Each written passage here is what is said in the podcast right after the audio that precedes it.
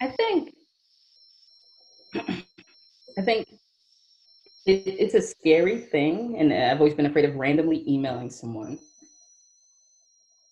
or asking for help. I always felt like it's me versus the world. So let me do all I can do uh, myself. Um, I'm not going to ask for help. I think the simplest thing you can do is just ask. People could always say no. There's no harm in asking for advice. Yeah. Uh, I lay on the scale, you gotta glow, gotta glow, you gotta glow. She had my attention, she gotta know. Gotta know. I'd like to welcome everyone to another episode of the Let's Get Podcast. I'm your host Zeke, and in this episode, I have a fellow alumni named Karan to speak about her journey in corporate America. You can listen to this podcast on all major platforms, including YouTube, Spotify, and Apple Podcasts by clicking the link in the description below or going to allmylinks.com forward slash let's get apart. Please rate it five stars. I'd like to give a content warning for any strong language in this episode and hope you have a nice day and enjoy the show. So, I'd like to welcome you and thank you for coming being a guest on the podcast. No problem. Thanks for inviting me. I'm shocked. No and like the first question I always ask is, what would your origin story be? All right. Um, so I graduated undergrad in 2006. Uh, I thought I wanted to be an actuary. Uh, I thought it sounded cool. I felt like, oh, there aren't that many people who are actuaries out there. I, I'm really interested in risk. I really like statistics. And to be an actuary, you have to go take these actuarial exams. These really tough math exams that very few people pass. And so I graduate. I, I tell my I tell my grandmother at the time, "Oh yeah, I'm going to be an actuary." She's like, "No, you got to go get a damn job. you got to get a job."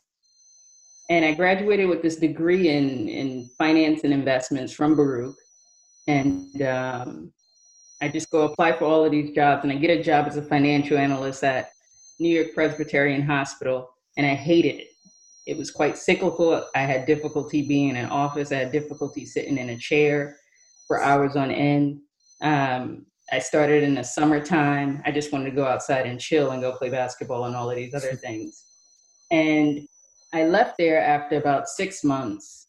Uh, I, I, felt like it wasn't the right fit. And then I got a job at an insurance analytics company where I got to work on a product team. I thought it was super interesting. Um, I, I, had the opportunity to learn more about insurance and about risk, something I was really interested in. I had the opportunity to learn about uh, products, how they're built, um, how they're maintained, um, and a little bit about product marketing.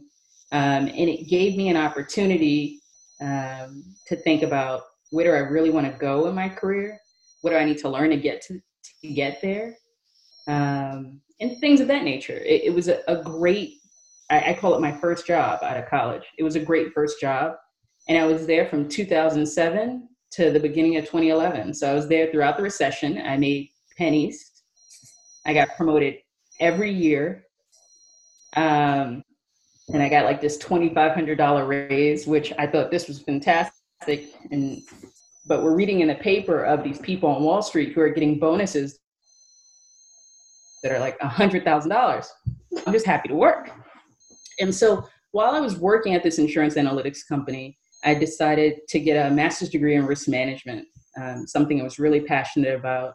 Um, it was really great. It helped me really understand what was happening in the market at the time. Uh, anything that Barack Obama signed or put in a law was in my classroom literally the same day, the next day. Um, and it was there that I realized I really liked strategy.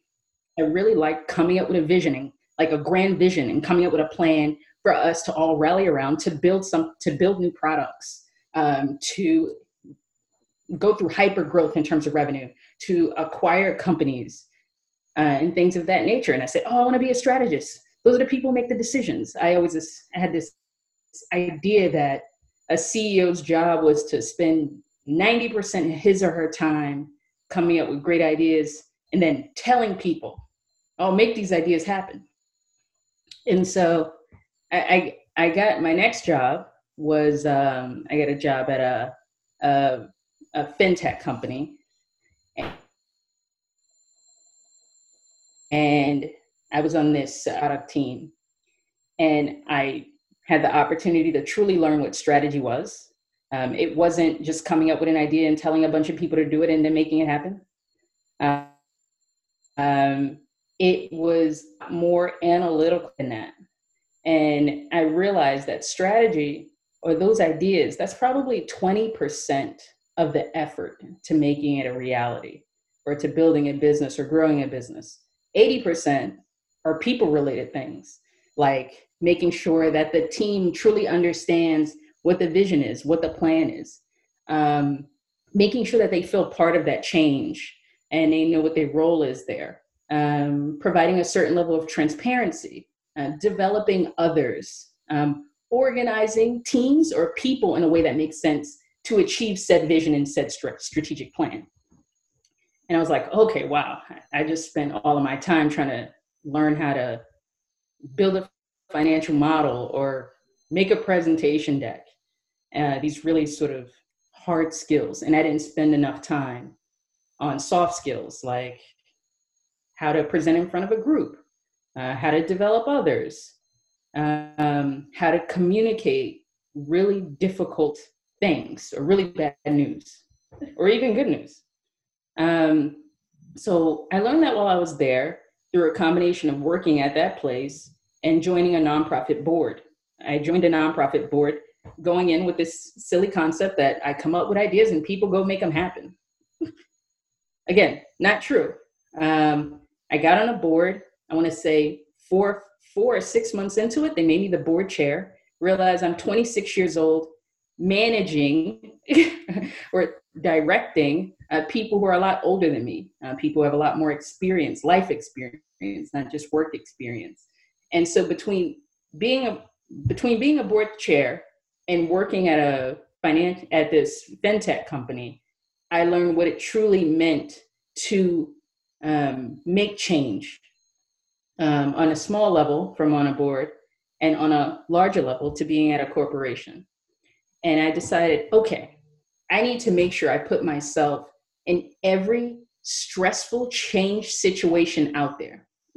So the next company I worked at, I said, "Oh, I want to, you know, do merger. I just want to do mergers and acquisitions because that's a stressful time. Most mergers and most mergers and acquisitions they fail. So I get a job at this place, um, and uh, with this whole idea that uh, pretty much 100% of my job is strategy, building some of those strategy decks and those models to prove that or to support that we should buy this company or we should partner with this company or we should go into this geographic market and things of that nature. I want to say 95% of what we presented to any senior leader was SmackDown. Oh no, we don't have money for that. Oh, this is great. But I got to truly use strategy frameworks um, in a realistic sense. Um, I got to, you know, eat, sleep, and breathe uh, strategic plans and all of those models that you learn in school about SWOT analysis or nine box matrix or um, five forces, etc. And I felt like, oh man, we're not really accomplishing anything. Um, but I think this is valuable um, this is valuable experience. And so I was ready to leave that place, and something happened. Uh, they laid off my team, the team I was on. They gave us maybe four or five months to find a job. So I would still show up every day. And someone who was who became a mentor of mine, his name is Alok. He said to me, he's like, Karan, you know, you've worked in marketing, you've worked in product, uh, you've worked in strategy um, perhaps you should consider becoming a chief of staff to someone. Uh, it would be like, you know, getting an executive MBA, but getting paid to do it. Like you'll have a better understanding of what leaders think about, what keep them, what keeps them up at night. And I remember the first thing I said to him is that that sounds easy. It sounds boring.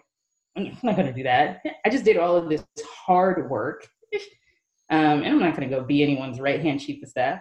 And I thought about it. I said, you know, you know, sometimes someone who's older than you or wiser than you, they give you a piece of advice.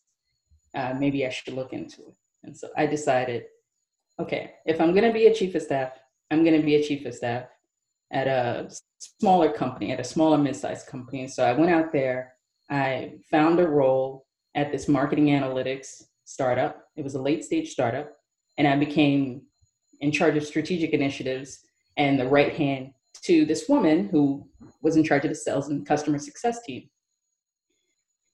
And um, I learned so much from that experience um, about how to lead, about how to actually um, transform teams and transform organizations. Um, and it was it was fantastic. It was like, oh, I could do this, and then you know, you're chief of staff for you're typically supposed to be a chief of staff for maybe 18 months, and then they put you into this big role as a GM or something, you know, at the end of the 18 months. That didn't happen for me. Uh, we got acquired one year later. Um, and then after we got acquired, I was uh, picked to integrate a bunch of acquisitions that this company had uh, acquired over the last, I'd say, three or four years. And I worked on this uh, reorg for a year, and that was interesting, uh, but not fun, if you could imagine. Um, and then uh, we got acquired again by a private equity company, and then I got laid off. and I was like, okay, all right, I got laid off. Okay, it's cool. Got to figure out. I'm still trying to be this this strategist, you know, leader, whatever. And so my second layoff, and this one was actually an actual layoff, meaning I got laid off and I was unemployed for a while. I had bought a house. Six months later, I got laid off.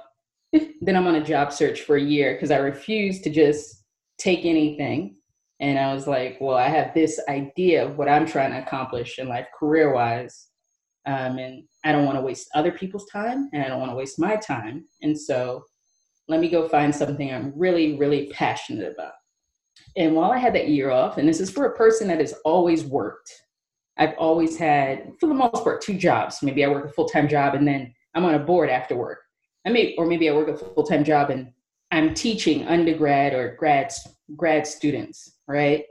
Um, and so this is like a break, and I didn't really know what to do with my time. I, I, started riding a bike, my bicycle outside every day. I was like, oh, this is all right, I guess. Um, I just started volunteering my time for free. so if nonprofits needed a consultant to help them with something, I'd be like, oh yeah, me. I could do that. I'll do it for free, no big deal. Um, I started, um, yeah, I did that. I also I found this uh, Cachaça company that I worked for, where I was kind of sort of like a fractional COO. It was a team of seven people, and I'm a I'm a rum drinker, and Cachaça uh, oversimplify is a Brazilian style rum. And I was like, this is cool. I've never worked for any company that actually made a physical product. I made pennies um, it was not great, but it was fun. I learned a lot.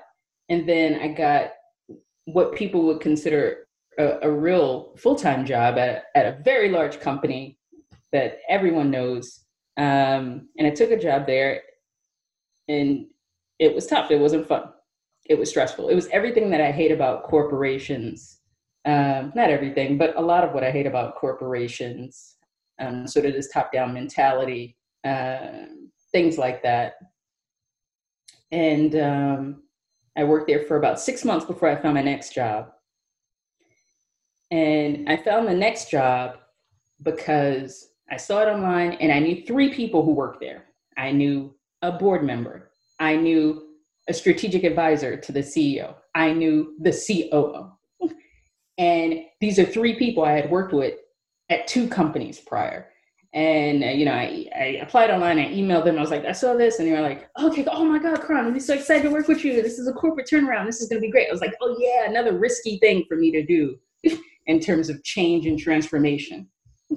and I joined this company, and a um, and I had a, and so I was head of corporate strategy, and I was the right hand to the president, then the right hand to the CEO. And I used all of those skills that I had learned over all of the years over the years prior um, to work on some really interesting initiatives uh, to help turn around a company that still hasn't been turned around, but that's okay. There have been some some successes, I believe. And I think there were some things that I personally, as an individual, were quite successful at. Um, and I got to work with people that I had worked with at a couple of other companies in a different capacity and, and also build my network. And then January came and I got laid off. And I knew I was going to get, I knew it was going to happen. We had three CEOs uh, that year, and I worked for two out of three. Um, and I knew it was going to happen, and I was fine with it because, as you know, I've already been laid off twice since age 30, and I'm 35. So this layoff thing is like kind of normal. So it's really always having the focus of always having a resume fresh, which I've always had a resume fresh, and being prepared to for whatever comes next. So always having that North Star. Well, what do you want to do, Karan, you know, in 10 years or 15 years? And what is the next step or one of the next steps you could take to get to that? And so when I think about my origin story, I think a lot of people use this analogy of um, climbing the ladder. that doesn't exist. I, I'm sure it exists for some people, but it does not exist for me. Someone described it as a jungle gym you know when you're in a jungle gym like you're hanging you're, you're like you're you know you're climbing and you're falling and in these that is my career everything has been a pivot i have never lost sight of the end goal um, but there have been a lot of challenging things that have happened along the way uh, when i think about uh, what advice i would give people is one don't think of it as a ladder don't think of it as this linear thing and when you are when you fall, right? When you when you're in this jungle gym, you're hanging, you fall down, you got to get back up. It's like a American Ninja Warrior. When you fall, like the most important thing is to get back up. And sometimes it's really hard. Sometimes you think, oh man, this is over. My career is over. I'm gonna fail. I'm never gonna achieve this goal. And everyone thinks I'm stupid, or I'm too good for this. You go through all of these emotions, right? that many people go through. But if you if you're at the cross if you're at the cross section of opportunity, experience, and performance, you will achieve great things. You may not achieve what you anticipated, but you will achieve great things. So that that is the origin story in so many words. There are a whole bunch of other things that happen. We can get into it, but uh, questions, cl- clarifications around this. Oh, that was a lot. Yeah. Imagine me on an interview when they say, "Hey, come on, tell us about your background." I'm like, "Oh yeah, I worked at these nine companies. I got laid off three times, but it's okay. Oh yeah, on the side, I taught at this school, or on the side, I did this, and blah blah blah." it's it's it's insane. It's like the first ten minutes, and then they're like, "Okay, you have any questions for me?" so we'll go through. and before we get more into like the details, would you represent that in like a book or like a movie or like a, docu series? I don't know. Maybe I should. Maybe I should do a a book or a movie about this, or maybe a show because you know there's so much drama. It'd be like a Shonda Rhimes um, TV show. You know, I- am gonna write that down. Figure out who, who's gonna play me. Who's gonna play the 20 managers I've had in my life. who's gonna play my mama? My mama's gonna be played by Vivica Fox. I know that for sure. Definitely. And yeah. you got to be, you had to make it. You had to um, get a nice director and like write it and dramatize it, and then it's already drama. Actually, when I think about it, if you ever saw Precious, right, and you know how she she daydreams a lot, and in the film there are moments where she's daydreaming about these great things. I think it would be like that. Like stuff is like I wasn't beat down. My you know Mo'Nique was cutting me out, but stuff is happening. There are crazy things, and you're just like, wow, I can't believe it. Oh, and didn't she survive this? And blah, blah, blah, blah. But in the midst of it are these like flashbacks of just total daydreaming, because I do daydream in the midst of all of this. And so that would make it a real, you know, it would make it a drama per se. It would make it like, like a, a dramedy. So I'm going for dramedy status. Mm-hmm. But, and oh, in the beginning, you talked about how you said to your grandmother, "I want to be an actuary," and she's like, "Get a job." I'm just like, when you try to speak to somebody from a different generation, they like they understand what's going, like what's the new, like the new field. They're like, I don't understand that, and then they say, "Do what's normal," I guess. Yeah, um, I don't understand the question. So I don't think it's a question. I think I was, I think I was just talking. And he's reacting how your grandma was like, "Get a job" when he said, "I want to be an actuary." Yeah, I think this is um I understand where she was coming from. My family's thing is, and I'm sure this is a lot of people's families, but for some reason I feel like it might be a lot of, you know, people of color families. You go to college to get a job. After you finish college, go get a job. I did not raise you to be a professional student. I did not raise you to sit up in my house and use all of my utilities and eat up all of my food. And so, therefore, Karan, get a job. And in my mind, I'm like, well, you know, like, I'm trying to accomplish this great thing. Grandma, you don't understand this thing I'm trying to accomplish. I don't care, Karan. Get a job. And so it was, it, was just like, I just, I, remember just going on Indeed.com, applying to everything that said one year of experience or something like that. And I had a finance degree. So anything that said finance degree, boom, boom, boom, boom, like apply, apply, apply, apply, apply. And every time I would go on an interview and they would say, well, and I, I, would get the first round, I get the second round, I get the last round, and they, they would get to this question. I kept messing up my answer. I kept telling the truth. That's the problem. What are you passionate about? What do you What do you want to see yourself long term? What do you want to do? And I was like, oh, I want to be an actuary. Now realize I am not applying for a job as an actuary. I'm applying for a job as a blank analyst. Put in a word, analyst. And the first time I answered that question differently, I got the job. The- the- It, it is it is one of those things. I I think, especially early in your career, like the first job or the second job, when they ask you, you know, what do you aspire to be? To some degree, it's best to say, I'm not sure, but these things I'm interested in. Or if the job is related to what you want to do, say, oh, I, like if it's a marketing job, oh, I want to be a CMO one day, you know, 15 years from now. And so then they can see the path. And they're like, cool, I'm not wasting my time with this person.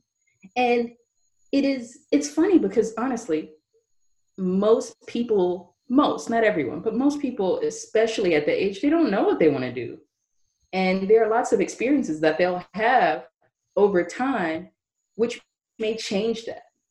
We only have so much information. Like I would say, I didn't know what a corporate strategist or man- management consulting or management consultant did when I was in college. I thought that they just made decks. And I was like, PowerPoint, what? I don't make PowerPoints. or like, you don't know, I don't know, I didn't know what a CFO did in college. I, I thought, okay, they just make sure the bills get paid. And so by having more experience, by meeting more people who do these different things and having more experiences at corporations or other types of businesses to truly understand what these people do or what people's roles are in a grand scheme in a grand scheme of things, you get a better idea of what you want to do. Um, so yeah, I did I did get a job. I lasted five months, five six months before that ended, but it's okay because I had two jobs. I was running a basketball tournament on the side, and so uh, when I left the hospital, um, I still had stuff to do. And then I want to say two weeks later, I got a job that it was interesting. And I worked at that next place for three and a half years. So, does your mother say that to you? Get a job like, the day after you graduated, get a job? Yeah, it was that and get my master's, which I'm still fighting against because I've been going to school since I was three. I am exhausted. And like the last two years of college was a lot going on. I was like, I need a break from everything. I And think- Yeah. Yeah. yeah. You should just get it. If you're gonna get a master's, get it in something you really want to do. Yeah. Otherwise, you're just wasting your time and your money and other people's time. And then your mama's definitely gonna say, You have a master's degree. So now you better go get yourself a real good job, not just any job, real good job. I don't know your mother, but that's what my mother say. Because I was like, if I get my master's, what's the plan? I don't have a plan. So, cause I went to I went to college without a plan. That's why I changed my major twice, and then like, I'm at like right now. I'm just like I don't know what I'm doing. I'm just kind of just moving. What was your major again? Uh, I finished with uh, digital marketing. I went from accounting to CIS and, to marketing. And um, why did you pick digital marketing? Uh, that was junior year when I was first semester. I was pretty much failing um, Python for CIS. And then I was like, before the midterm, uh, seeing that I wasn't to do well because like the homework was hard for me, and then the pre-test was hard, and then the professor like the pretest, the master test harder than the pre-test. So, me being the person who thinks ahead, I was like, my minor's in media arts. I like designing, so might as well just do marketing. I had like two different skills when I graduate. Then I spoke to myself. Then I spoke to my friend. Then we both did the pre-test, and he was ahead of me, and I was like, I'm still in the first question, and I was like, yeah, this ain't gonna work out. So what? What's the, what's my next step? Then I talked to my counselor. Then I talked to my mom. Then I got a zero in the midterm, and then changed my major. Cool. See, you pivoted. You're already learning.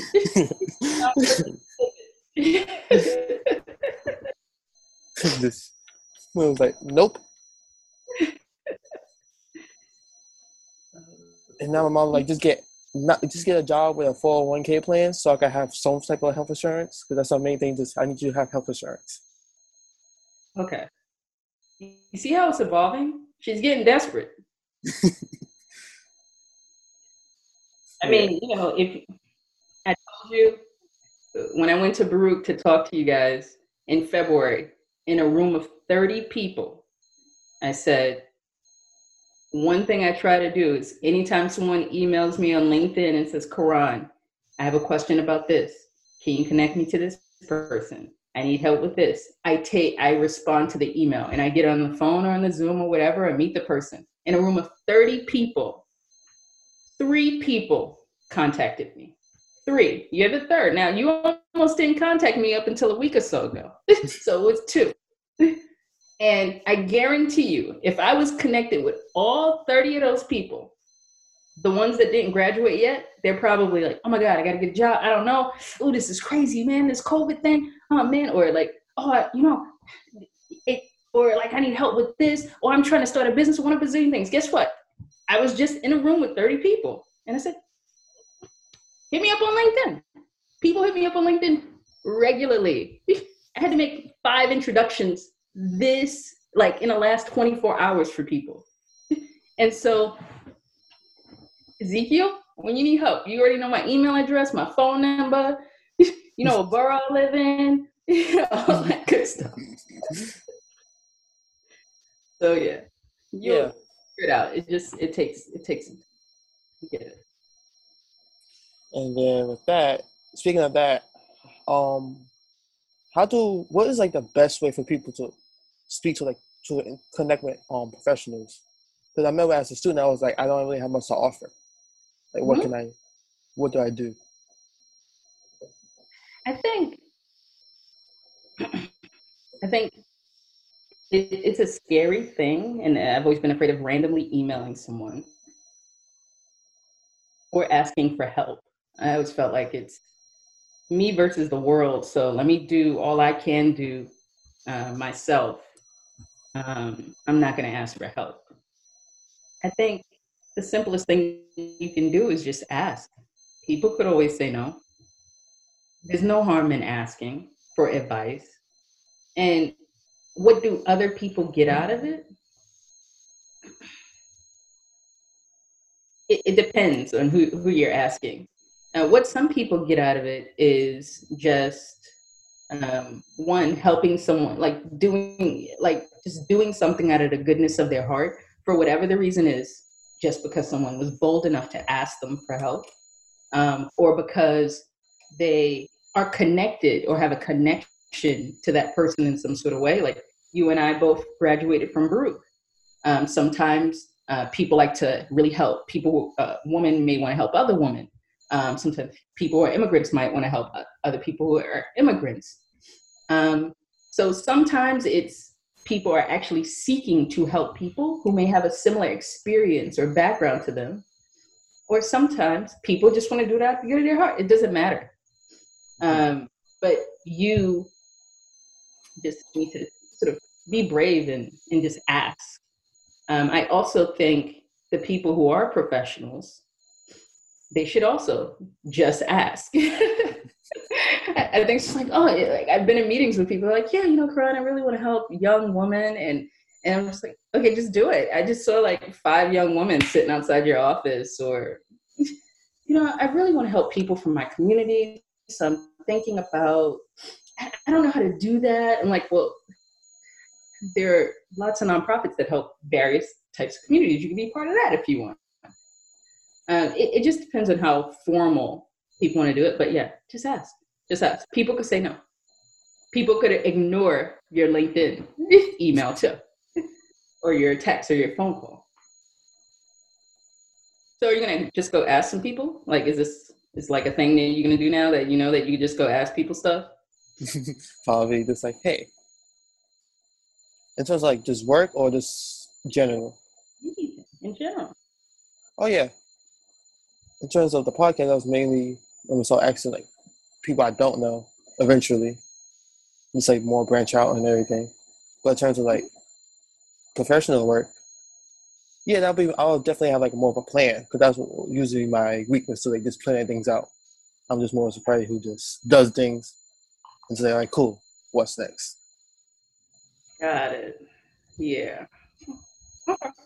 That's fair we have a we have a, we're starting from a, a, a certain point.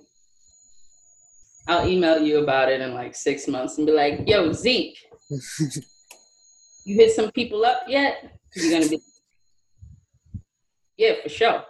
Mm-hmm. Like, give me the list. Oh, the list.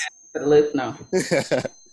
like, all right, I trust. It's a trust trust relationship. I trust that you're telling me the truth.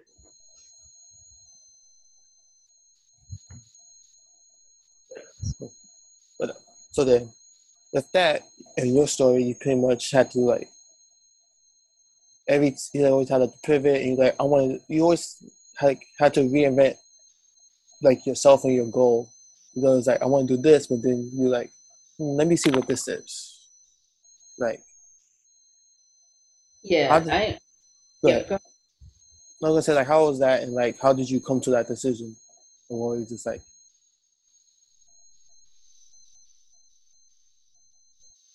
Yeah, so as people, I have to, I don't have to, but in many cases, sometimes I have to experience something to know if I really like it or I really don't like it.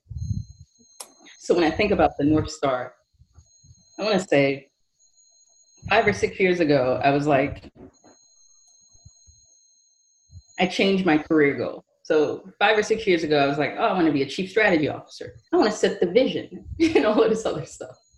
And then I was reading a lot. I started reading a lot about activist investors, um, and I started reading a lot about um, um, conscious capitalism and all of these other in corporate governance and these things. And I, I said to myself, well, I think I want to be a board member, a corporate board member one day, because that's probably uh, the best place where I could sort of, you know, you build, you, you know, you set the strategic direction of a company, um, you select or build out a leadership team, um, to achieve said direction. And um, then you get to use some of your finance and analytics skills and make sure you have enough resources, whether those are financial resources or people resources, to support said direction and vision. And so when I thought about this, well, what skills do I need uh, to achieve that in working backwards? It was strategy skills, it was financial skills, it was leadership skills, organizational skills. And so as I've had different roles, I've tried to acquire those different skills. Um, so when it came to pivoting, it was more so I have a role at a company and I just get into everything. So if I was on the marketing team, I'd make sure I was also working with the sales team and the product team and the finance team and the technology team to learn about well what do they do and how do they do what do they do? And how does it all connect together? And can I work on a project with you? And can I work on a, a project with you? Or can I volunteer I'll work extra I'll work extra time to do this. Or sometimes I would come up with new ideas. I'd be like oh we should have we should go into this market. Or we should come up with this product. And then I, I'd end up leading a cross-functional initiative right and so I tried to make I tried to make the role um, more than what it what more than what it was on paper. I just try to make the most out of the experience, and people, for the most part, were always happy to share their time with me and their experiences. People always want to volunteer to do some work for them or to do some of their work, you know? And so it was mutually beneficial. Um, and so then when it actually having to pivot, meaning like going to a new company or going in a new industry or doing a different function, I had some of the experience that appealed to that. So when it comes to me going from marketing to strategy or strategy to product, I had ex- I gained experience in that. And so when I would have these interviews, I'd say, oh, yeah, I'm on a marketing team, but I definitely did product.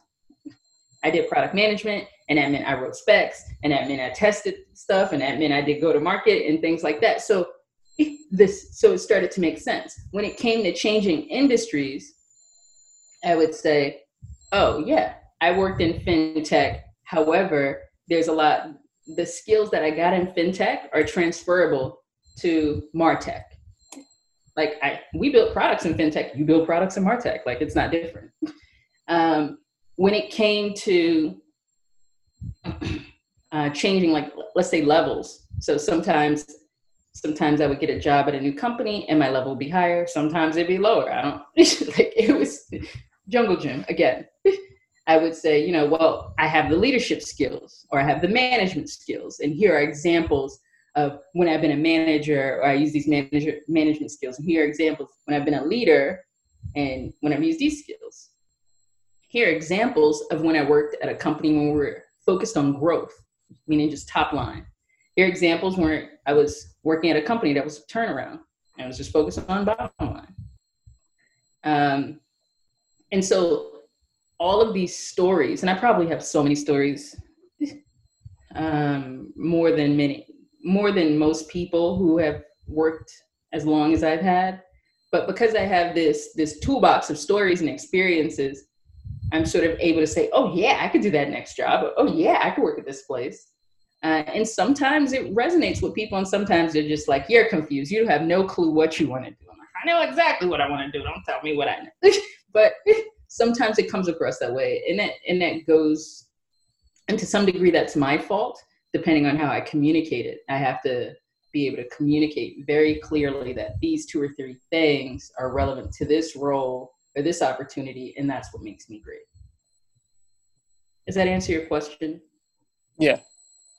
Also, just think about how like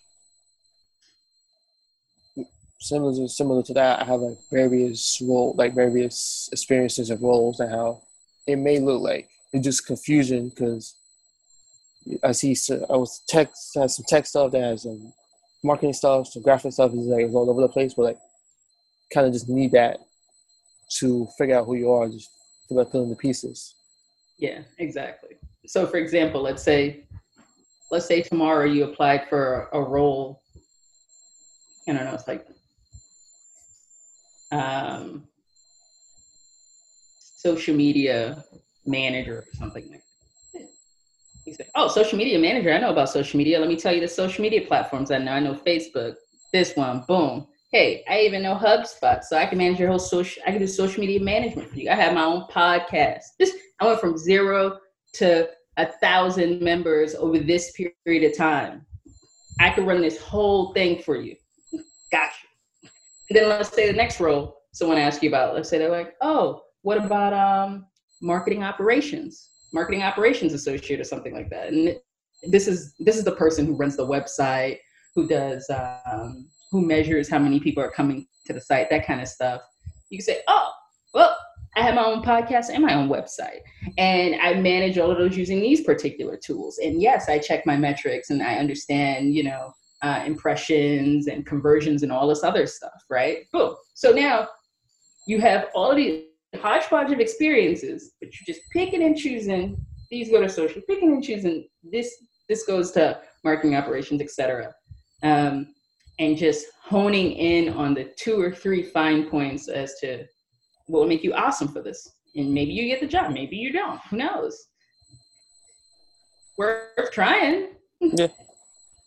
Everyone goes to school with one guy or gal that talks a lot. It makes it seem like they know everything or they know about everything. And then you start peeling back the layers, you realize that they're bullshitting you. and some of those people who are really good talkers you could only bullshit for so long in life. But what they really are good at is telling a story. And that's something that we all have to learn how to tell a story, how to sell ourselves. Um, and it, you know, just communicate what makes us special. It, it's hard. And I'll, I'll, be honest with you, it, it's taken me a long time to get to this point. I, I've had to really, really practice or put myself in very tough um, situations to to get better at it. And with the tough situations, you also told me also how you wanted to challenge yourself. What makes you want to challenge yourself and not like to stay with your comfort or where you was used to? Um, I learned nothing out of being comfortable. I learned nothing out of status quo. Uh, being uncomfortable is very comfortable for me. It's just strange to say it. Uh, so I, I really like change. I really like moving forward. And so I sort of seek out these challenges. If someone says something is impossible, or no, we can't do this, or that thing is risky, I'm like, I want to do it. I want to do it. I got to do it. I got to do it. I got to know. And it's a strange thing for someone who is always really interested in strategic risk and risk management to go seek out.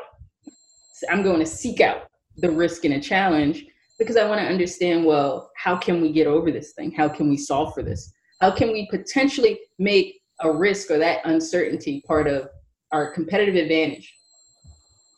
And it wasn't, it, it's, it's like I woke up one day and I decided to do this. So if you went if you went to high school with me, you'd say, "Oh, Karan, she's she's pretty shy. She does everything that she's supposed to do. Like if the teacher said this is due by this date, I will have it done early. If if someone said this is the opinion you should have on this, I would have that opinion. I'd say until I was 21 years old, I didn't even pick out my clothes for school every day literally, my aunt on Sunday would say, take out all your outfits. And she would pick some of the outfits. Oh my God, this is worse. Iron all of your clothes on Sunday. The crease in the pants. I had to wear a skirt at least one day a week. Oh my God. I don't even wear skirts anymore. This is all her fault. and everything was very sort of regiment, like spoon fit. Do these things. And it got to a point where something happened. Well, actually, what happened was they found that I was gay, and then I was like, and that's a whole nother story. we could have a whole session about that. And I felt like they they uh, they left me hanging, like I was the enemy. And it, it got to a point where, okay, Karan, other, you can't put the opinions of others above your own happiness or your own thoughts. I didn't have any thoughts. very rigid. Everything was very, oh, this has to be rational. This connects to this. And to some degree, I'm still like that. But now I formulated some thoughts and opinions because I had no other choice. Because people are like asking, oh, Karan, what do you think about this? And like, well, I don't know. Or I would give an opinion of what my family would answer, like what my aunt would answer, my grandmother. And so it got to point once I started having opinions, that was the worst thing that could have happened because then I became confident. It's like, oh yeah, oh yeah, this is what I think about this. You know what? Going on my phone, researching everything. Oh yeah, this is just mm-hmm. I have now I have opinions. Picking out my own clothes. You know how awkward that was for like the first couple of years? I was not matching half of the time. My mother, when she would see me, she was like, You're not matching. She she remembers my days of not matching so much when I got married, she said, if Karan, she told my wife, if Karan is not matching, it is your fault. my wife was like, you gotta be kidding me. yeah, it, it, it took it took a long time to find the right clothes, to formulate opinion, to cut my hair. Um, it's just there's so many great things that come with confidence. I think when people when you're young and in your teens and even sometimes people in their 20s and sometimes people go beyond that they haven't experienced this much by themselves and they're not being their authentic self and so it takes it takes time. But when people become confident they're dangerous. Confidence is dangerous. Not to be confused with arrogance because i feel like there's like a meter. It's like we're talking and i'm feeling confident. It's like oh yep yep yep yep yep. And then if you go past that's arrogance. That's not good. Yeah, I do go to arrogance sometimes, which is kind of just overconfidence in myself. Now I'm gonna do whatever. It's gonna happen. Happens sometimes. So yeah, doing pretty much just learning and doing things. I get that. Yeah, and so yeah, now now I love it. I, I can't help myself. I got to do it. Anytime I want to say no to something, I say yes. Like I was gonna say no to this thing. I was like, why do I want to have a video out there of me in a world talking about the last 10 or 12 or whatever years of my life. And then I was like, I guess I got to say yes. I say yes. Thank you. Not too bad. Yeah. I wasn't saying no because of you. yeah. No. I'm an introvert. I really don't want to have the video out there. you? it could be audio based. It's okay. I don't know. It's fine. I have to get over it who knows? Maybe one day I'll have to speak in front of tens of thousands of people, and I'll be like, I come back to this. Oh, when I was talking to Zeke on this podcast, that was that was harder than talking to ten thousand. he helped prepare me for that moment. Yeah, I had that feeling when I was joining FEMCO. which was a female technology club in Baruch. Hmm. And I was like, I'm a guy. And I was, before I knocked the door, opened the door, I was like, what people gonna think. Now just like, just do it. Just do it. What happened? Pretty much became the treasurer. See, diversity matters. Yeah. my was like, "What you doing today?" Cause I helped him get the charter for the club, and he was like, "So why did you join the club?" Because you know tech. Because at that time I was a CS major. Mm-hmm. I was like, "It's nice to meet other people in that major." That's cool. That's funny. It's like I was scared. I was like, hmm, should I join? Yes. That makes some great friends. Keep joining a women's group. Oh boy, that's funny. What are some of your other questions? I had the list, but I can't find it. Yeah, I'll also go off the top of my head. Um, it's fine. I was also going to ask about like so you was working during the recession, and now you're working during Corona. How's that been? Um, it's uh, kind of sort of the same in a strange way. When I was working during the Great Recession, my friend, my really good friend and I, we did not make a lot. Um, we had only been out of school for a year or two and because we didn't make a lot, but because it was a recession, a lot of things were cheap.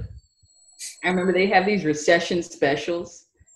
It, it, you'd be able to get, you'd be able to go to restaurants you couldn't really afford before then, or go to different events. Um, I can't tell you how many places I went to. It was just free pizza, but they had comedy, or free hot dogs, but they had karaoke. it was um, to some degree it was it was good to have an opportunity to actually experience the city. I grew up in Brooklyn, New York. My really good friend grew up in Staten Island. We went to Baruch. Being in a city was a big a big thing, and you know we're going to Baruch, and we don't really have money. So then we graduate, and we have a couple of dollars, and we have jobs in the recession, and so it was interesting. I also lived in Manhattan at some point. I want to say 2000, 2009 and 10. I was dating someone, um, and she had an apartment in Manhattan. She was a residential director at NYU, and their dorms are awesome. And so that was my girlfriend, and I lived there with her. and so I was living a real sort of sex in the city lifestyle on a real cheap broke level, not Carrie level. And so it was cool. And so when I think about it now, I'm like, well, this is this is really tough. It's really tough being in a house, um, a lot. But uh, technically, uh, thanks to the extra six hundred dollars, well, thanks to the severance I got from the company and my bonus and all that other stuff, plus the thousand dollars from you know the government for what seemed it seemed like it would never end, but it did end. I made the same amount. Um, I still had somewhere to live. I still had food. I still hang out with my friends on house party, the app house party. Um, I spend a lot of time with my wife. We have a dog. I've done like I've spent my time like doing gardening and woodworking and like riding my bike. So to some degree, it's still tough because you know that there's something beyond you that is affecting the entire country, the entire world again. Um, but you try to be thankful for the little things and the small moments that you have. And so I think that's what's similar. Yeah, I'm unemployed, but wasn't I wasn't too worried about finding a job because I felt like I would find a job. And I started a job next week and it'd be great. Things are swag out. Huh? No, I mm. found out three weeks. Okay. That's cool. I remember recession, I was 10, so I was like, I was like, okay, cool. And just focus on schoolwork. And now I'm just like, this is weird. It's a weird feeling. if you when you start at a moment when it's really difficult or you see other people go through very difficult situations you you may not take you you may take less for granted you know you may make different decisions um, going forward i think one uh, we used to read these articles about millennials and you know i've always been this millennial and had to these older people say, "Oh, these millennials, oh, Karan, these millennials, blah blah blah blah blah," right? And I remember um, it was right around the 8, 9, 10, 11, 12, or whatever. We, they've been talking about millennials forever, but right around that time, they were like, they're so entitled. And this is when we had Occupy Wall Street. I had an, I was working downtown Manhattan and I had an office and I could see the Occupy Wall Streeters. And people some of the people who work with me who were not millennials, who were older, they would say, oh, look, these millennials, they're so entitled. They went and got master's degrees in poetry and they think they're going to be poets. Um, they, you know, like they're entitled. They think every, everything should be handed to them and they're demanding all of these things. They're not organized, blah, blah, blah, blah, blah, all this BS, right? And it was, it was this interesting dynamic because I remember they were saying this and they had Occupy Wall Street in Manhattan and it was mostly it wasn't a diverse group of people it was mostly white people there weren't many people of color out there with the tents and chilling.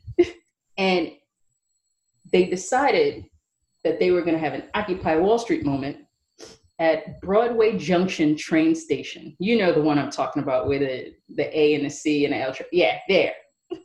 And he went there and they, they had this um, news reporter go and they were like, well, why do you think the movement isn't that big here? Right here at Broadway Junction. There are like three of you, three or four or five of you standing out here.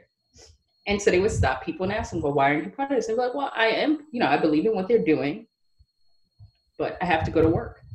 If I don't go to work, my daughter right here, she won't eat. If I don't go to work, I won't be able to pay my rent. Yeah, I'm a millennial, but I, I don't I, I, don't have the luxury to not do these things that need to happen on, on a day-to-day basis. And all of these people that they were talking to were people of color because you're at Broadway Junction. And it, it and for me, it went to show, it proved the fact that when I was growing up, it wasn't you do all of these things like you go get a diploma and then you go get a degree and then you go to get another degree and then you're going to uh, get a job in that thing that you got a degree in. It, it no one said that to me. It was, Karan, you may, Karan, you have to work twice as hard and you may still not accomplish the goals that you set out for. So at no point was was there any level of entitlement? And I think that's a common thing for people of color, people who grow up um, in lower incomes, um, or people from certain, or maybe even people who immigrated here. Um, it is, is it's difficult to take some of these things for granted. I, I tell people all the time, yeah, I have I have two degrees, but that doesn't mean I was guaranteed to be a vice president at a company one day. It doesn't mean I was guaranteed to teach undergraduate students or graduate students one day, or to be a board chair at 27. Like, none of those things were guaranteed because I got a degree. I've worked at places where I was the only black person, literally the only black person in the office. I've worked at places where you, if anyone was queer, I didn't know it. It wasn't obvious. I've been in meetings where me, myself, and my boss were the only woman in the meeting. And trust me, my boss was every time I've had a female manager, one of the most senior people. So none of that is guaranteed, and none of my managers ever made anything seem like it was guaranteed. Um, and so you you really have to grind. You, you really you really have to grind. You really have to pivot. And this asking people for help thing is something we have to get over this fear of people saying no, something we have to get over. Uh, this this idea of entitlement, I'm sure there are lots of people who feel entitled to things. I know I don't. And whenever people work with me, I I, I make it known like just because you went to certain, some school or just because your dad is this person or whatever, just because you did that thing, that does not mean that I am in, that I have to give you something. We all have to work. If you're on my team, you got to work. Period. So I, I, I, hope that answers the question. But yeah, none of this is guaranteed. Um, I, I, I hope that our elders, the previous generations, now understand millennials a little better because now we're older. Um, and yeah. And I'm sorry to wax poetic for like five minutes. no, it's like that because everything, no matter how good to somebody is, they always have to work hard for it because what you call it, hard work beats natural talent. It, it's actually work smart. Yeah, I'm not telling people, you know, just work work smart. Yeah, you gotta choose your choose your battles. Oh yeah. On the side note, I showed your comments to my mom for her episodes, and she likes them a lot. She's like, "Oh my god, you go into her head." Yeah, it's like talking to my mom or my auntie. I was like, oh, she's getting the business. But she's real nice about it because she's on camera. Yeah. It would be a little different if the camera wasn't there. So I'm sure you walk around with a camera all the time around the house. In her episode, I'd be how to take things out. I'm just like, you, you're the most difficult guest I have because I had to. I keep editing. That's funny. Yeah, I think uh, I think your mom had um, some good comments, things that resonated with me. Like she said, um, I think she was talking to you about. Um, she said she just really wanted you to go to get a degree and have more than what she, you know, what she had and do better. Um, and it, it was a, in a very um, authentic way. Like she was telling the truth. It, it, it's it's not like she wasn't asking you to pursue anything in particular, and that was nice. And I'm sure you've met people and they tell their children you could be a doctor, an accountant, that's it. I don't want to hear nothing. um, where she was just saying, I want you to be able to do enough to take care of yourself. You don't have to take care of me. And so yeah. But she did tell me not to be an accountant. Hey, hey, you weren't gonna do it anyway. she kept asking me, she's like, Are you sure you want to be an accountant? And I was like, You only asking me because you don't want me to do it. You don't ask my opinion for a lot of things. Nobody's perfect. I was like, mm-hmm. Every time I get laid off, my mother tells me, work for the city. city. Get yourself a city job because if you work for the city, you wouldn't be laid off. And I just did, I'm just like, whatever. And she's like, she's just like, you're crazy. I don't even know how you could go through this. And she was like, and so this is only the second time I've been unemployed, meaning like had to go had, file for unemployment or whatever. I remember last time this happened, she says to me, yeah, maybe you should consider applying for food stamps. I was like, Mom, Mom, I'm not eligible. the government's not going to help me. No, the government is not going to help me because I made whatever the number is, thirty-five thousand or twenty thousand dollars, and I think that number is too low. And she's like, Yeah, I think you should work for the city. And my mother's a uh, she's worked for the Department of Ed for I don't know twenty-seven years. So working at a corporation, this whole concept of layoffs is she doesn't get it. She's just like, this is crazy. Um, corporations, she just doesn't understand. She's like, I don't know why anybody would go through this. It's like, it's worth it. One day I'm gonna be a board member. I'm gonna be making decisions. All right. And I'm gonna be able to maybe I'll buy you something. Maybe I cut you off with a little piece. I'm going with a couple of apologies. Okay. and she's like, whatever. She was like, you was just on a board and you had to pay to be in it. I was like, that's how it works. It's not, yeah, it's like, like they don't see the bigger picture yet. It's gonna come. It's like you don't see the bigger picture. Yeah, she doesn't see it. She doesn't. Know. She's coming. On. I'm, I'm bringing her along slowly but surely. Yeah, well, my mom, she was definitely to school first. Like even like after school programs, if it was fun, she would not let me do it. She would take me out. Like you going home. Like in high school, I had to. I was. We had tutoring then I went to tutoring because in middle school, citizen school, we had like pretty much after school do an hour of homework and then you do like activities like programming or um like skateboarding stuff like that. For the first year, she I was in it. In the second year, she took me out. She it was like you get one day, and then the last year she took me out. That's So, funny. when I get to high school, she like tutoring. Yeah, you can go every day. I was like, I get it. I get it. They they have their own experiences, and that to some degree dictates to do or not to do. And I get it. Yeah, I, I wouldn't be a good teacher of uh, little kids at all. I'm impatient, and I like to play. I'd be sitting there like playing video games. they would not do well. and that was similar with my grandmother. Before she died, she was like, her dying wish was like, go me get my master's. I'm just like, no. You also will be disappointed. you might not need it. Maybe, maybe not. I don't know. Just if you do it, do something you're really interested and passionate about. It's funny to see that most parents are the same. Yes, most parents are the same.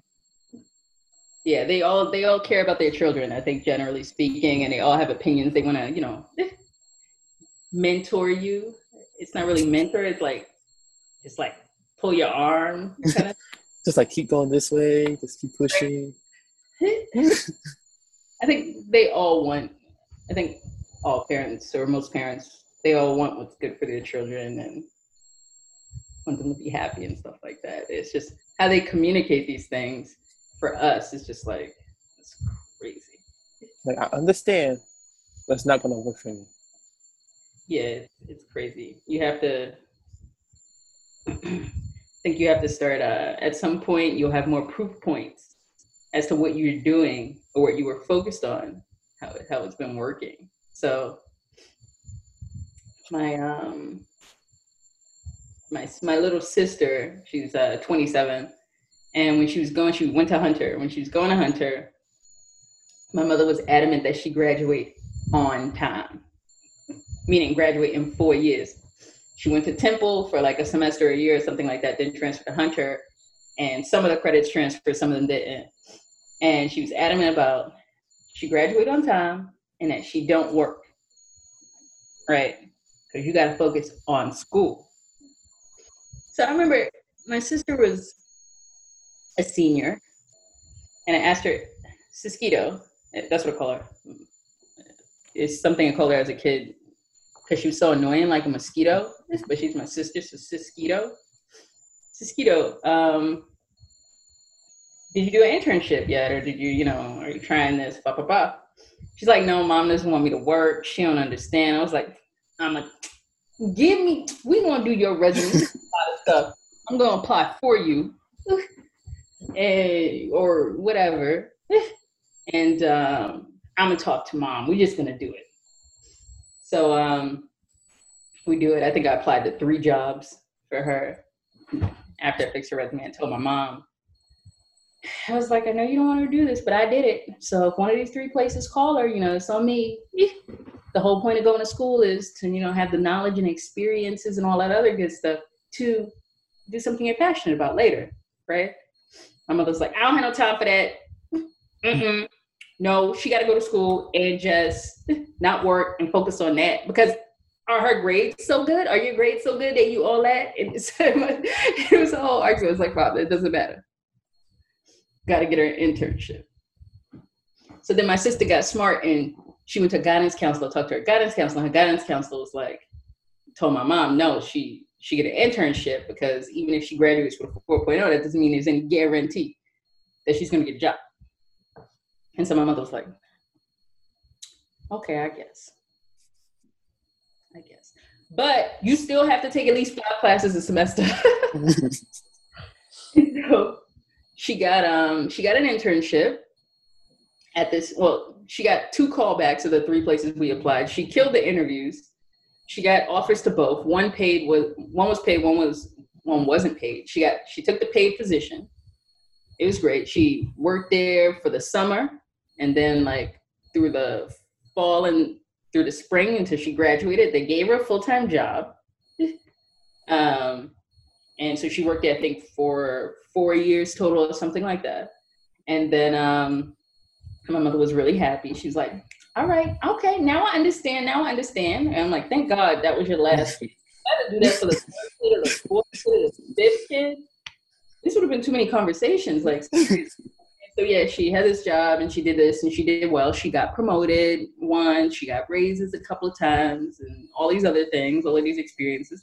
She saved the vast majority of her money. I told her, listen, don't ever move out of here. Don't move out of this place. Don't let her charge you rent like, that. You know, like stay as long as you want. I got your back. So she's stacking cash and going on vacations, and she is one of the best Instagrams I've ever seen in my life. It's a little whack now because of COVID, but prior to this, awesome.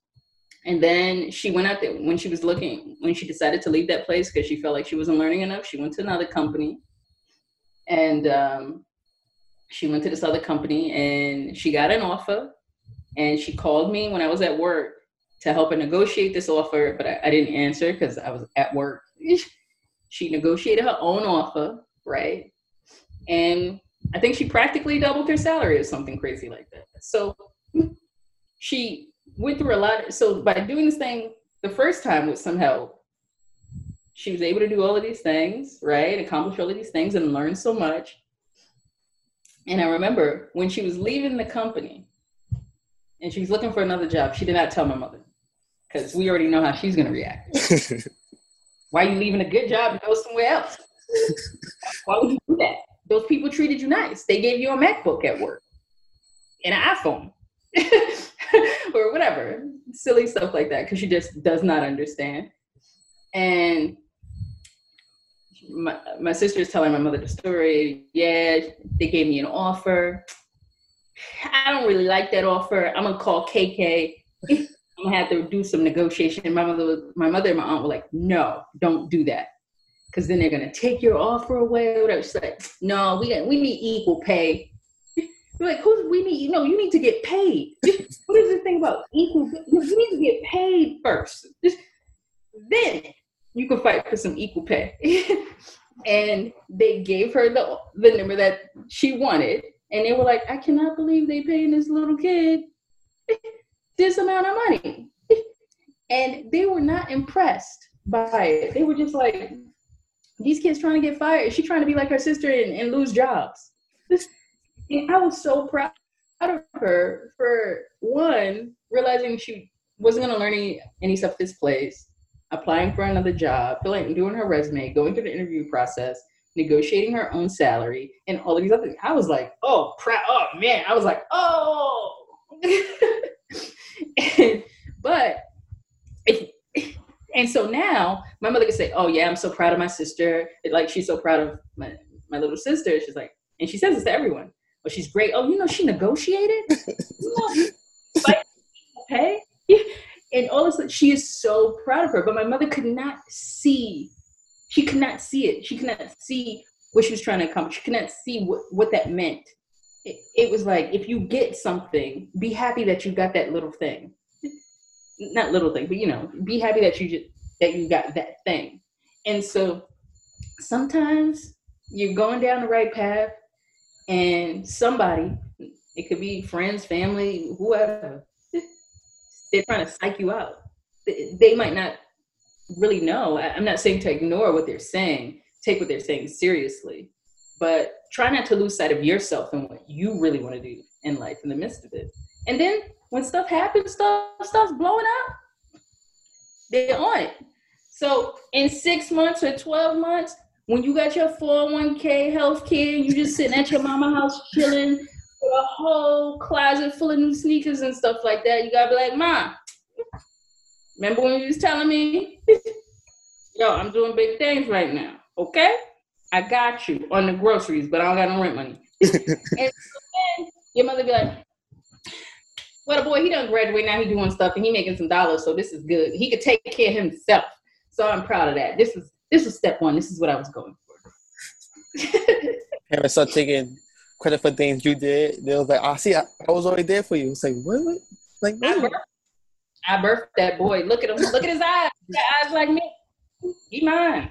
Because she was she finally came around with a podcast when she was on. it. she's like, "Oh, I like this. This is like therapy. I like this." That's funny. Yeah, oh, it's right. it's so hard to convince. Like the parents. Yeah, yeah they don't very- they don't see like they still see you as like a child who didn't really do much, and then we get older, they're like, hmm. It takes a lot for them to like. Granted, it's always just been about safety. This is always about.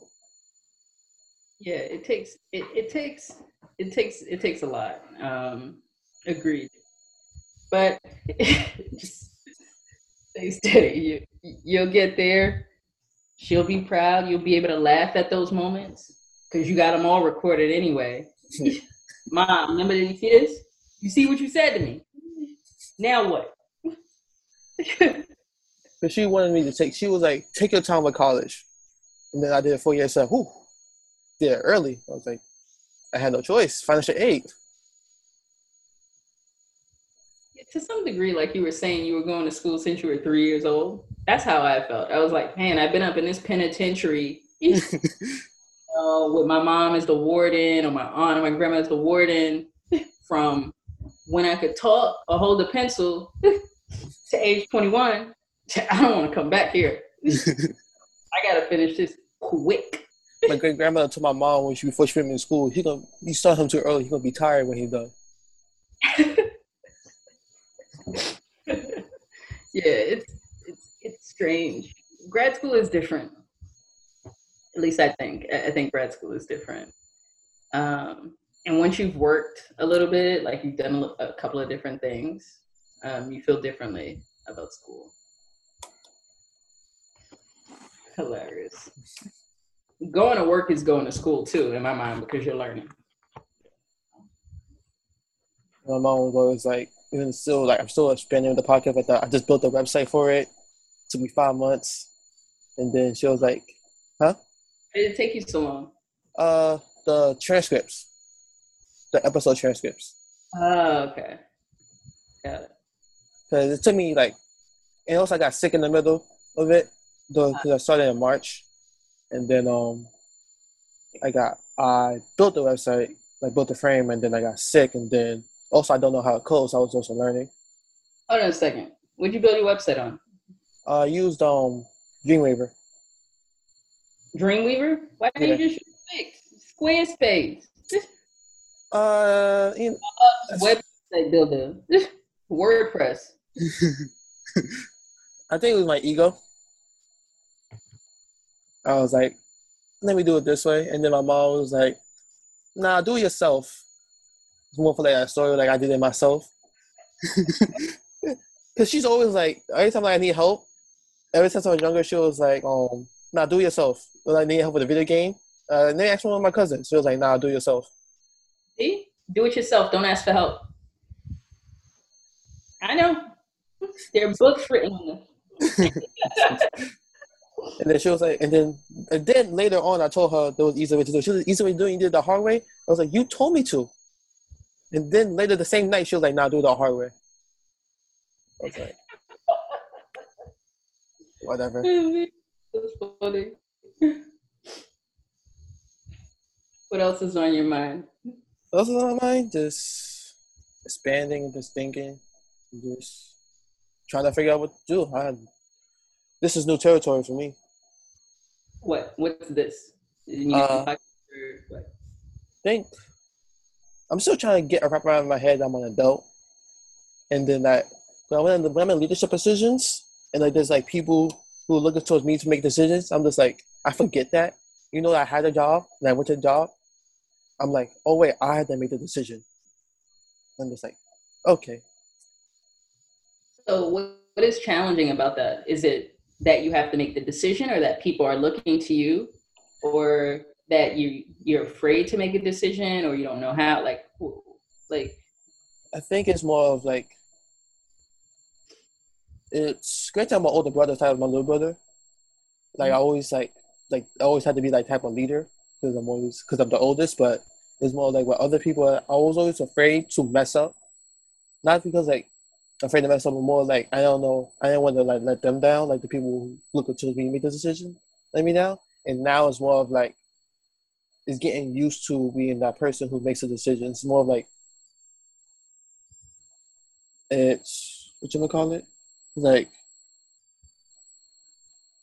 it's like and so I'm so I was so used to having like listen to somebody else or having somebody else so like, all right, this is the person in charge and we listen follow them. And now just like it's like when you realize how old you are, you're like, oh wait, now I'm in that position. yeah um yeah that, that that goes back to the confidence thing we were talking about a little earlier like as you make more decisions you'll understand it's just you gotta gotta go through it Yeah. and I also I could also resonate with making decisions and feeling like and and and being the um, role model for your siblings. Um, that's always tough because you feel like if you do something wrong, then my little brother or my little sister's gonna do it, and I don't want them to do that dumb thing that I just did, or so yeah, I think that's a, a natural thing. But I think over time, the fact that you minimally see yourself as a role model to them, I think is a good thing. So then, when you make decisions, you recognize that you're acting um, or thinking about more than just yourself, per se. And that, and there are cases where that could be a good thing, and cases where that could be a concerning thing if you're just doing everything for them or just making decisions 100% for them. Personality trait. Yeah, definitely.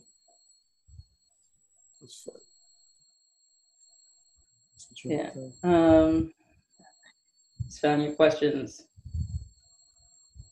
Uh, how has the job field changed over time? What did you mean by that question? Uh, probably was more of like, cause I know that um, well, in terms of like people working, I never know how more people working shorter time, short amount of times in work in jobs, and seeing how your story, how um, a lot of people you even it was similar how you you were working place and you would leave and go back to another place and then all that stuff. Yeah, so I think it's a few things. I think the prior generations were used to working a stable job, right, for a long period of time. Um, they grew up in a time where um, competition wasn't as fierce among corporations, um, a time where you could be okay with single digit growth, um, a time where corporations invested a lot more money back into people uh, and innovation. And I think what's happened is because those, one thing is those things have changed. Layoffs are a very common thing, very common. Uh, they're very common in financial services. They're very common in marketing and advertising. They're very common in tech. Um, but they're a lot more common now. One, so on that end. Two, what corporations spend their money on, whether it's you know spending more money on hiring more hiring more people or pay, paying people more or giving them more perks or training them or whatever or innovation uh, or acquisitions that kind of thing or buybacks or whatever that that's different. And thirdly our parents told us we could accomplish whatever we wanted to accomplish in life and to go after our passions and they've created this, this you know army of passionate people. And so on one hand it's like many of us want to do something we're really passionate about and really interested in. And we there have been so many movies over our lifetimes that have displayed that to us. There have been so many sort of startups that have come from that passion. So that's that's one end of why some some people uh, work places short periods of time and do job hop as they call it, and then on the other end it's all of these layoffs, the recession. Anyone who graduated 2006 to 2010 or 11 during that period of time, and then anybody who graduates this year and for the next two years or however long, however long the situation is, it's man, it's not working. It's not like my mom and my dad. I can't work at this place forever.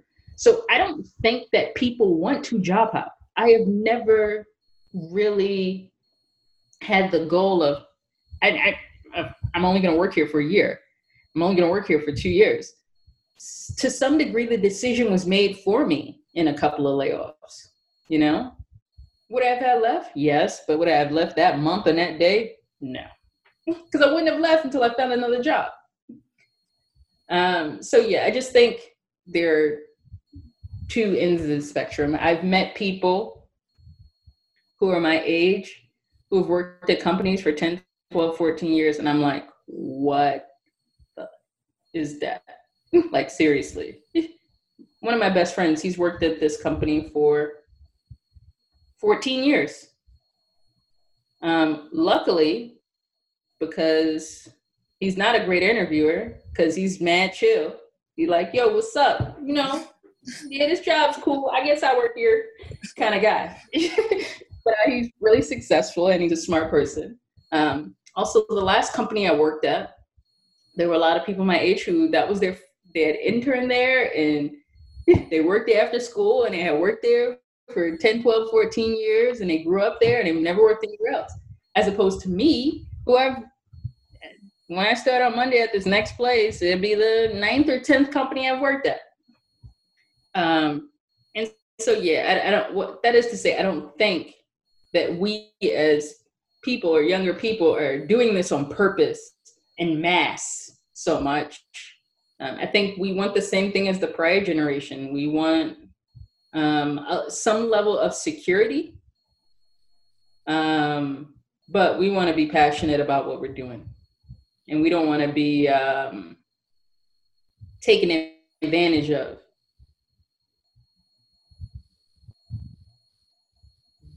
Yeah. So yeah. Job hunt. These recessions are happening too often in my lifetime. Well, they say there, I think every 10 or 12 years or something like that, typically small corrections in the economy. um, and we just happen to hit the big one in 08, 9, 10. And technically, the economy is doing well if you remove COVID. they do happen too much, or at least when they happen, they're substantial. But this didn't. This this is um this is nature, not nurture. Like meaning, like I don't think we didn't we didn't bring COVID to ourselves. Um, but there are things that we did to make it not so bad or make it worse, depending on who you talk to and how you see it. So yeah, I just I think of this as Mother Nature is trying to tell us, get your shit together. Otherwise, you ain't gonna have nothing to fight about. That's how I've been taking it. Yeah, definitely. Like if you can make it through this, pretty much you have a skill set to make it or resilience to make it through anything. That's fair. You can make it through this, COVID, racism, unemployment, anything. It's like, oh, COVID's the easy ease. COVID and unemployment, those two are easy.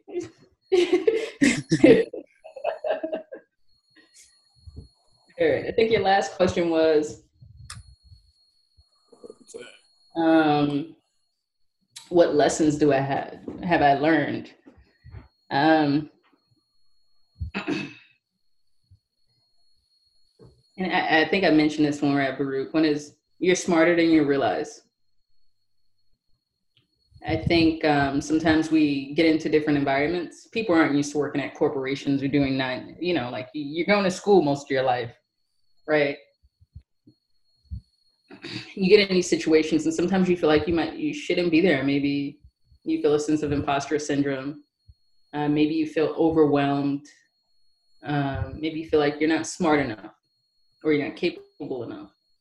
Um, sometimes you have people that work at companies for a long time or even people work at companies for a short period of time who think that they're not good enough to go anywhere to work at another place. And I would say to all of these people, you're smarter than you realize.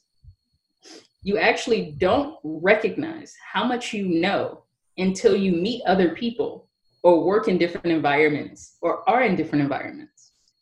Um, so that's that's one thing. That's it. The second thing is don't limit yourself to what your manager or what your company could do for you. I so I've been in situations where you know you have we'll say well, we're at career path management. What are our career paths? Where we're going? There's no room for growth. Tell me what your plan is.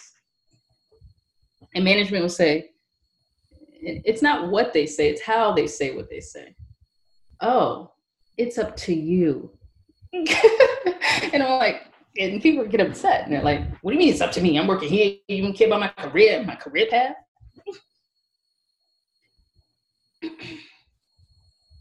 If you open up your mind to the fact that you have a goal in mind of what you want to accomplish in life, right? Then and you open it up beyond the corporation that you work at or beyond the manager that you work for, you will accomplish so many more things.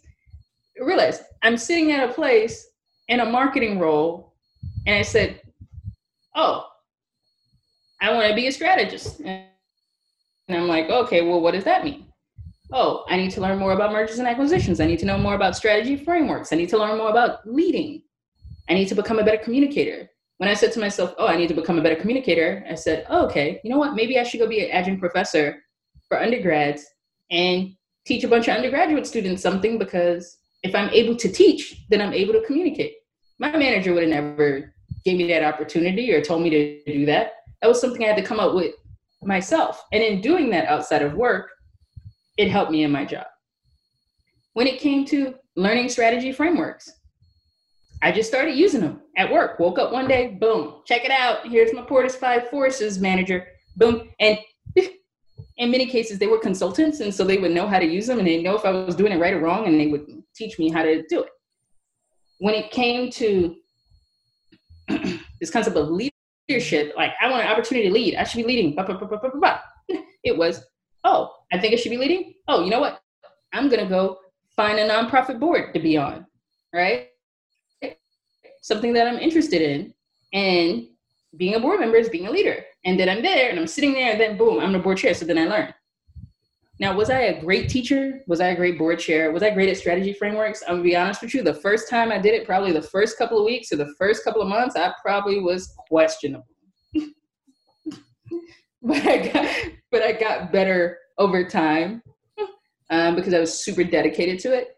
And it is those experiences that helped me get to that point of being a corporate strategist and leading corporate strategy um, and leading change and transformation um, and stuff like that. If I would have limited limited myself to what my manager at my company could do for me, I'd be working at the first company that I worked at, and I'd have to wait for my manager to teach me these things. I'd have to wait for him to retire or die for me to manage the team.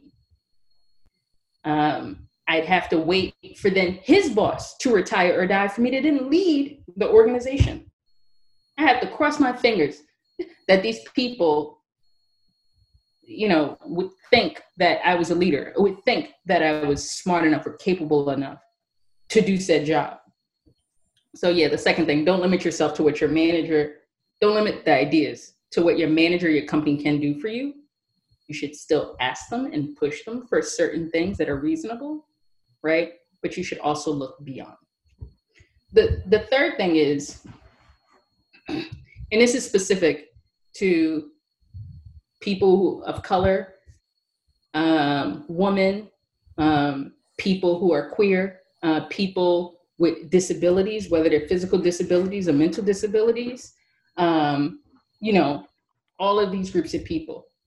The world is afraid of what you can accomplish or what you will accomplish don't let those things about you stop you or stop stop your light from shining in so many ways in so many words i think we get overwhelmed when we're reading books or statistics or watching tv and they're like in, a court in corporate america oh this person thinks i can't accomplish this thing this person thinks that I'm incapable of doing this or doing that and and all that jazz. Guess what? They may think that. They may. And it may hurt you. It may hurt your career there, hurt hurt your relationship with that person. But don't see this as oh they they don't think that you're good enough. See this uh, take like turn this around. They're afraid of what you will accomplish. They're afraid of what you can accomplish. Trust me. and if you start to think that way, you will perform better, right? Because that thing of, oh, they don't think I'm smart enough, is gonna is gonna help you become arrogant. And you don't want to be arrogant. You want to be confident. And you will open up your mind to all of the things that you that you're that you're capable of doing. Back to not limiting yourself to what your manager in your company could do. F those people. you're capable of this. Go to Indeed.com. Pachow, boom, director marketing, blah blah blah, blah blah blah. Go get your master's degree or whatever. Go get a certificate. Go teach some kids. Go volunteer. Do this, whatever. The world is a, afraid of what you can accomplish because if you could accomplish stuff and feel like you are less than, then God knows what you could accomplish. If you if you never had to think about it, if you were on the same level, it it would be scary. You'd be, I'd be afraid of all these people if they thought this. And so yeah, those are those are my three lessons that I've learned over time. Thoughts? I just yeah, I definitely see how a lot of times people I guess limit themselves to what they're what they see. Like what's going on, like they don't know how much how smart they are. Cause it's like, all right, this is but then it takes a sometimes take outside force to recognize like that um which I'm gonna call it the connections to something else. Yeah. Yeah, I'm, and I'm not saying that there aren't things outside that are hurting people. I'm just saying that just own this thing. I was um the last few companies I've been at have been in in a leadership role. Um, my peers have been very senior people, C-level executives, etc. And one thing that happens is when we go on these like road shows. So like if you know my boss is a CEO, the CEO, whoever, and then we're going to visit other offices where there are people that I might have met, and I do these presentations or I facilitate discussions or whatever.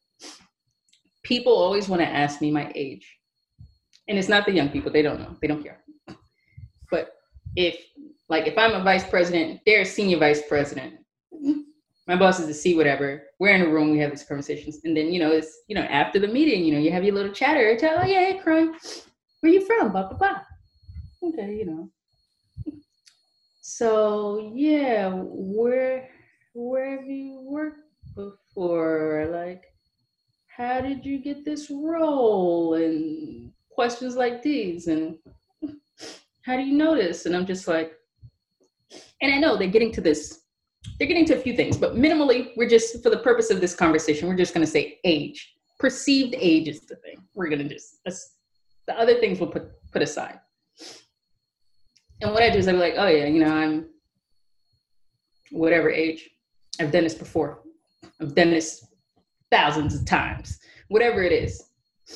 Um, because I want to directly address the fact that they have an opinion of me based off of what I look like. In this case, we're going to say perhaps it's age, to be nice. And it's interesting because anytime I've, at least the last few years, anytime I've ever been in one of these rooms, I've always been given the opportunity to talk. Um, and I've taken the opportunity to, to speak up. And it's because I believe in these three things um, that it is easy for me to do so. And I don't particularly care about if people don't believe me or don't trust my opinions because of something out of my control, my age, for example and I think I think it has worked. I think it has helped me sort of gain a lot of respect, just in general, um, from other people because they're like, okay, she's confident, she knows what she's talking about, she's listening, she's not being psyched out, and so yeah, it, is. I, I've had the I'll call it uh the luxury, the luxury to be in these in the rooms with some very senior people. I've had the luxury of being in the boys club at a few companies. That was always fun and scary all at the same time. Um, I've had the luxury to be in some spaces where there aren't as many people who look like me in those spaces, whether they're people of color, people who are queer, uh, women, or people who are millennials. Quite honestly, it's kind of crazy. Every a lot of people in the meetings are like, I don't know, the prior generations.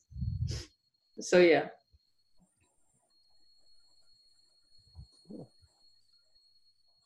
Was it twelve forty four? Yep. Cool. All right. Okay. Um, Last question. this has been great. Yeah. Last question. What would you name your origin story? Oh man, this was on one of those little cards. You know, when you have those parties. Um, you know, I wish I would have wrote it down because when I said it, my friend was like, "Oh, that's fire! Gotta name it. Gotta name it that." Let's see.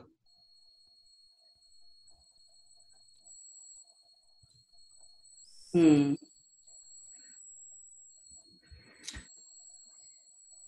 For some reason, song names keep coming to my mind. Like started from the bottom. Um, I'm not. You're not. I'm not supposed to be here. um, stuff like that. I think I would say the and the incredible story. Oh. Hmm. The unincredible story of someone who is ordinary, something like that. So- Some, some play on words, some funky play on like uncredible and you know, incredible, unincredible, whatever, something like that. Um, because I think it is, and I think I've really taken this for granted for a while, and something I didn't realize to maybe a, a year and a half, two years ago, that um, statistically speaking, I shouldn't, statistically speaking, um, there should be few people where I'm at who look like me or who came from where I came from or whatever. Um, and to just say that even though those are the stats, those stats do not represent what you're capable of doing. So yeah. Should have gave me that question before. I would have had it. Something great to drop the mic on. yeah, this is fun.